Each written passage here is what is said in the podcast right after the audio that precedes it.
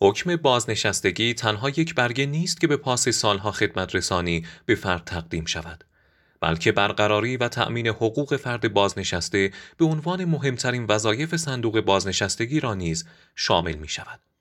با وجود تسهیل صدور حکم بازنشستگی همچنان فاصله هایی با شکل بهینه آن وجود دارد. در سیاستخانی هفته ششم سال به مرور نظام صدور و برقراری احکام بازنشستگی می‌پردازیم. نظام صدور حکم بازنشستگی در کشور طی چهار دوره تغییرات اساسی به خود دیده است. عصر سنتی صدور احکام و برقراری به دو دوره پیش و پس از تشکیل سازمان بازنشستگی کشوری تبدیل می شود. به دلیل نوپایی بحث بازنشستگی در کشور مسائلی از قبیل فرد محوری، هزینه بالای ارسال پرونده و وجود پرونده های فرسوده و آلوده را شاهد هستیم. در دوران دوم با عنوان اصر تحول ایجاد استقلال اداری سازمان بازنشستگی کشوری منجر به شفافیت مالی و کوتاه شدن فرایند برقراری شد. این دوران که به دوران طلایی مشهور است، ارسال مدارک ضروری جایگزین ارسال کل پرونده شد و کارشناسان اجازه اصلاح ارقام اشتباه در پرونده ها را پیدا کردند.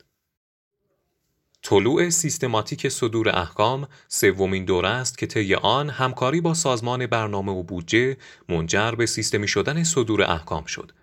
چالش هایی نظیر زمان بر بودن مکاتبات دستی، رفت و برگشت های طولانی و پرهزینه پرونده ها و افزایش تعداد بازنشستگان از جمله عواملی بودند که این تغییر را رقم زدند.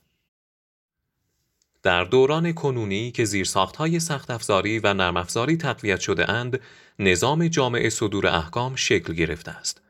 در این دوره امکان کنترل خطاهای سیستمی به وجود آمده است و هوشمندسازی و توسعه تکنولوژی منجر به بهبود کلی فرایندها و نتایج شده است.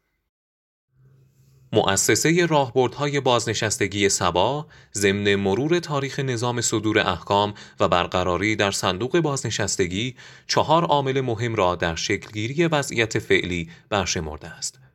تعامل مستمر با دستگاه ها، آموزش کارکنان و پایش و نظارت بر عملکرد سازمان را جزء ویژگی های مثبت سازمان برشمرده است.